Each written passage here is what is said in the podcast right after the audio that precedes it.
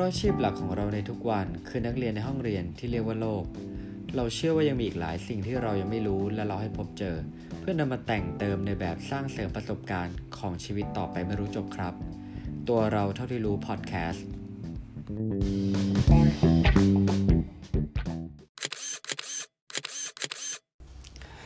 ตัวเราเท่าที่รู้พอดแคสต์ EP ที่ 40 สิ่งที่ได้พบเจอจากการชอบถ่ายรูป คุณอยู่กับผมหนึ่งอภิชาตินะฮะ จุดเริ่มต้นของ EP นี้เนี่ย คือช่วงหลังๆนะฮะ ยอมรับว่างานก็ค่อนข้างยุ่งนิดหน่อยนะฮะทำให้ห่างหายจากการที่ใช้ชีวิตแบบช้าๆ แล้วก็แบกกล้องตัวโปรดออกไปสถานที่ที่เราอยากจะไปเพื่อไปเก็บภาพไป enjoy กับบรรยากาศต่างๆ ในสถานที่เหล่านั้นนะฮะ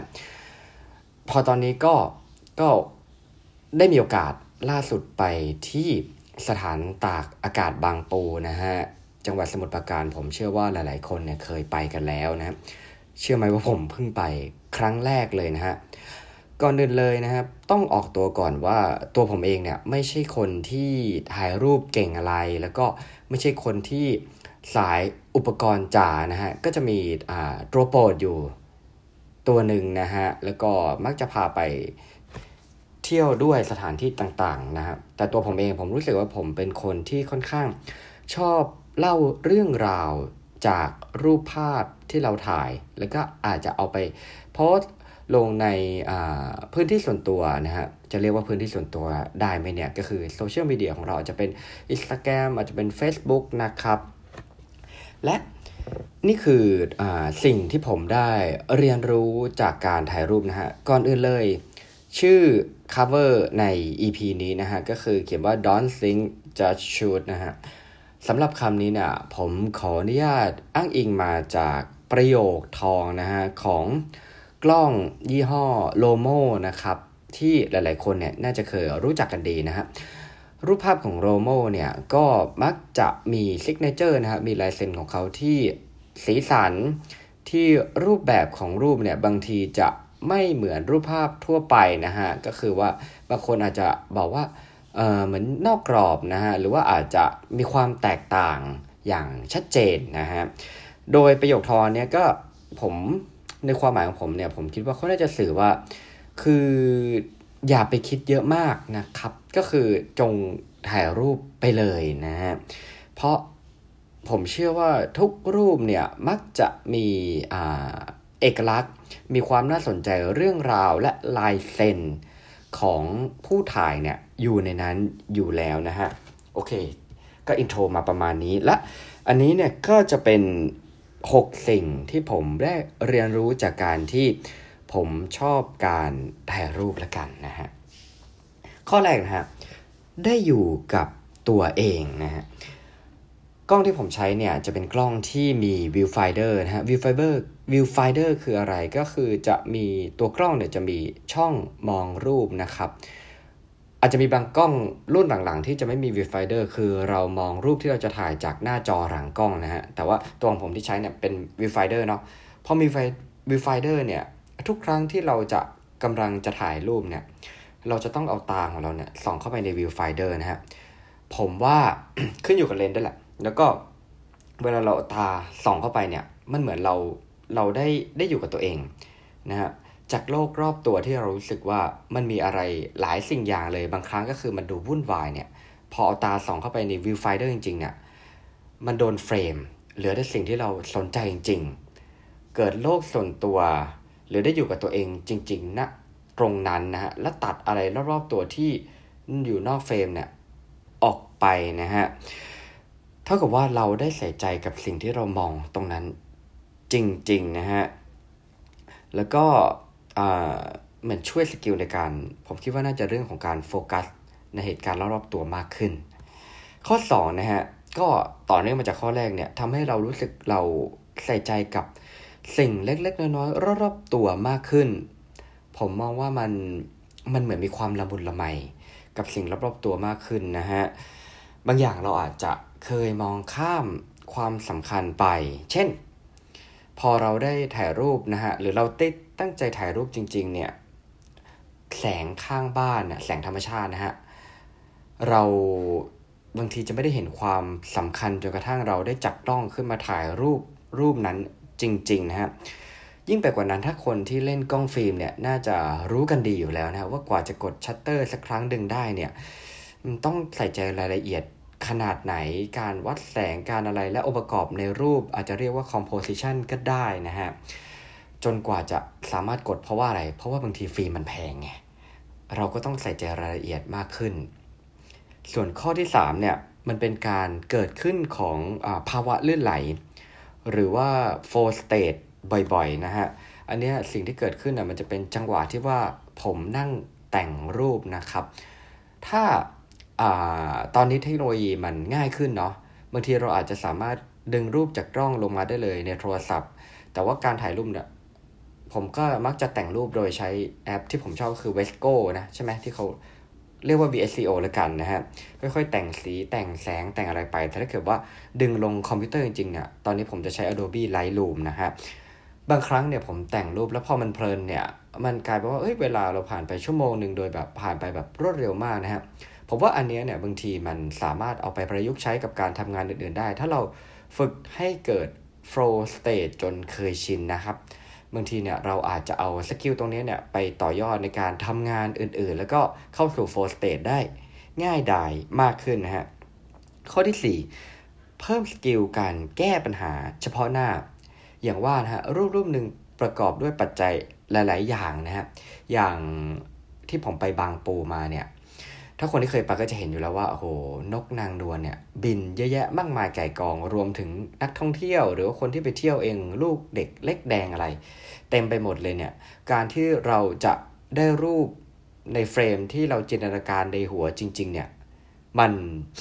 มันไม่ง่ายเลยนะฮะ ยอมรับเลยนะฮะสมมติว่าผมอยากได้รูปที่นกบิน แล้วผมอยากจะถ่ายจากข้างล่างลงไป เราก็ต้องพยายามหา หาท่ายืนของเราเพื่อที่แบบช้อนยังไงให้ได้มุมนกตรงนี้ความเร็วของ Speed Shutter หรือว่าระยะโฟกัสหรือ f อะไรนะที่เขาเรียกว่า f เนี่ยเพื่อที่จะให้รูปตามจินตนาการของเรา ถึงแม้มันอาจจะไม่ได้เป๊ะทั้งหมด แต่ว่ามันเป็นรูปที่เราถ่ายแล้วเรารู้สึก happy กับผลลัพธ์ของมัน ผมว่าอย่างนั้นก็ถือว่าโอเคนะฮะซึ่งนี้แหละมันเป็น skill ที่ผมรู้สึกว่า เราสามารถที่จะแก้ปัญหาเฉพาะหน้าอย่างปัจจุบันทันด่วนได้มากขึ้น และสามารถเอาไปประยุกต์ใช้กับสิ่งอื่นๆในชีวิตประจำวันได้นะฮะต่อเนื่องจากข้อนี้นะฮะข้อที่ 5 คือเราเราได้เรียนรู้ว่า เราไม่สามารถที่จะควบคุมทุกสิ่งทุกอย่างบนโลกนี้ได้นะฮะการถ่ายรูปเนี่ยคือเราเป็นแค่คนถือกล้องเพื่อที่ไปถ่ายเรื่องราวที่เราต้องการอยากจะเล่านะฮะส่วนภาพหลังกล้องเนี่ย ยิ่งคนบางคนถ่ายสตรีทแล้วเนี่ยน่าจะพอรับรู้ว่า คือบางทีบางจังหวะเนี่ยมันเป็นแค่เสี้ยววินาทีจริงๆผ่านวินาทีนี้ไปรูปเนี่ยก็อาจจะเปลี่ยนเรื่องราวไปแล้วก็ได้นะฮะถ้าเกิดว่าเราเนี่ยได้เรียนรู้ว่าเราก็แค่คนเล่าเรื่องราวนะฮะเราไม่สามารถที่จะไปจัดวางองค์ประกอบยกเว้นถ้าคุณถ่ายสตูดิโอนั้นก็เป็นอีกแบบหนึ่งเนาะแต่เกิดคุณถ่ายแบบ street เนี่ย คุณไม่สามารถควบคุมได้เลย คุณแค่รู้สึกว่าเอา skill การแก้ปัญหาเฉพาะหน้าบวกกับอาจจะความชื่นชอบหรือ skill การถ่ายรูปที่คุณมีเนี่ยจัดวางสิ่งต่างๆ ในรูปของคุณตามจังหวะหรือโมเมนต์นั้นๆ และถ้อยถ่ายทอดออกมาได้นะฮะ อันนี้ก็ได้เรียนรู้แหละ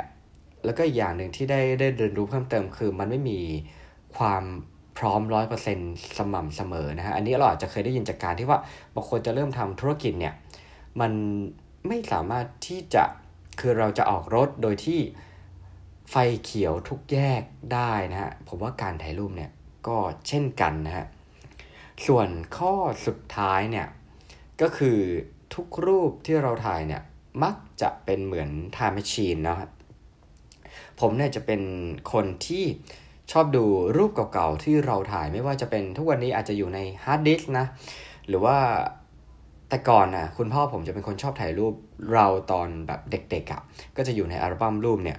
โดยทุกรูปที่เราดูอะมันจะเหมือนเป็นเป็นสวิตช์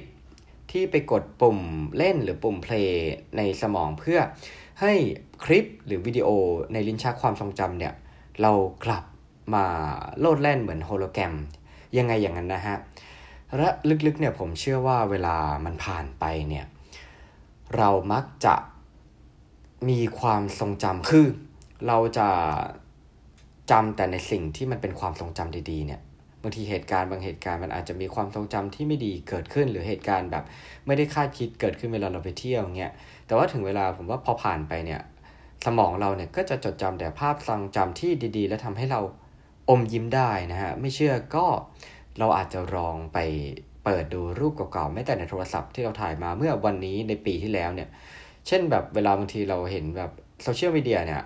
มีการตั้งเตือนขึ้นมาว่าวันนี้ปีที่แล้วเนี่ยคุณโพสต์รูปนี้อยู่เนี่ย ผมเชื่อว่าหลายๆคนอะพอมองรูปนี้นะแล้วก็จะแบบปฏิปต่อเรื่องราวจนเป็นเหตุการณ์วันนั้น แล้วก็นั่งอมยิ้มอยู่คนเดียวก็เป็นได้นะฮะนี่คือ 6 ข้อที่ผมได้เรียนรู้จากการที่อชอบถ่ายรูปแล้วกันนะฮะ มาสรุปให้ฟังคร่าวๆแล้วกันนะฮะข้อแรกเนี่ยคือผมได้อยู่กับตัวเองมากขึ้น ข้อ2เนี่ยเรารู้สึกละมุนละไมใส่ใจสิ่งเล็กๆน้อยๆรอบตัวนะฮะ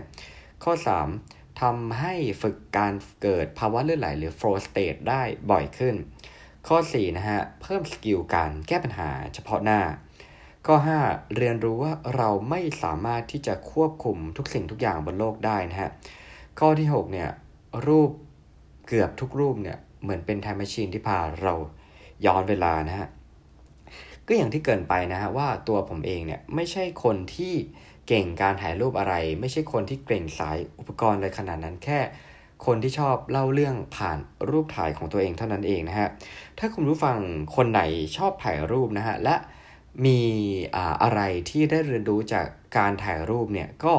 สามารถเอามาพูดคุยเอามาแชร์กันได้นะฮะ ในเพจ หนึ่งบวกหนึ่งเท่ากับสามพอดแคสต์สามารถ search เป็นตัวอักษรภาษาไทย หรือว่าตัวเลขสัญลักษณ์ก็ได้นะฮะ อย่างที่บอกไปเนี่ยคำ cover ของ EP นี้คือ Don't Think Just Shoot เนี่ยที่เอามาจากแบรนด์กล้องโลโมเนี่ยผมว่าทุกวันนี้เนี่ยมันสามารถที่จะอ้างอิงเพิ่มเติมนะในโลกที่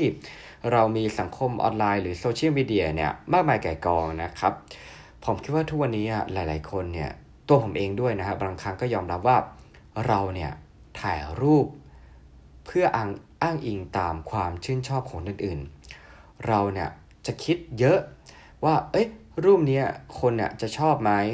รูปนี้คนจะไลค์เยอะไหมนะฮะ มันเป็นภาษีทางสังคมแหละ แต่บางครั้งเนี่ย มันก็ทำให้ความสนุกสนานในการถ่ายรูปของเราเนี่ย ลดลงไปนะฮะ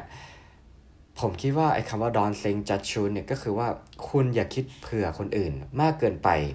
ก็แค่ถ่ายรูปในรูปแบบที่คุณมีความสุขที่สุดก็พอนะฮะสำหรับ EP อื่น ๆ ของตัวเราเท่าเรียนรู้พอดแคสต์และ1บวก1เท่ากับ 3 เนี่ย คุณผู้ฟังสามารถรับฟังได้ทางพอดแคสต์เพลเยอร์ทุก ๆ ช่องทางนะฮะ ไม่ว่าจะเป็น YouTube Spotify Anchor Podbean นะฮะ หรือ Apple Podcast นะครับสำหรับ EP อื่นๆนะฮะ ผมและคุณตู้เนี่ยจะเอาเรื่องอะไรมาเล่าสู่กันฟังก็สามารถติดตามฟังกันได้สำหรับวันนี้ขอบคุณมากครับ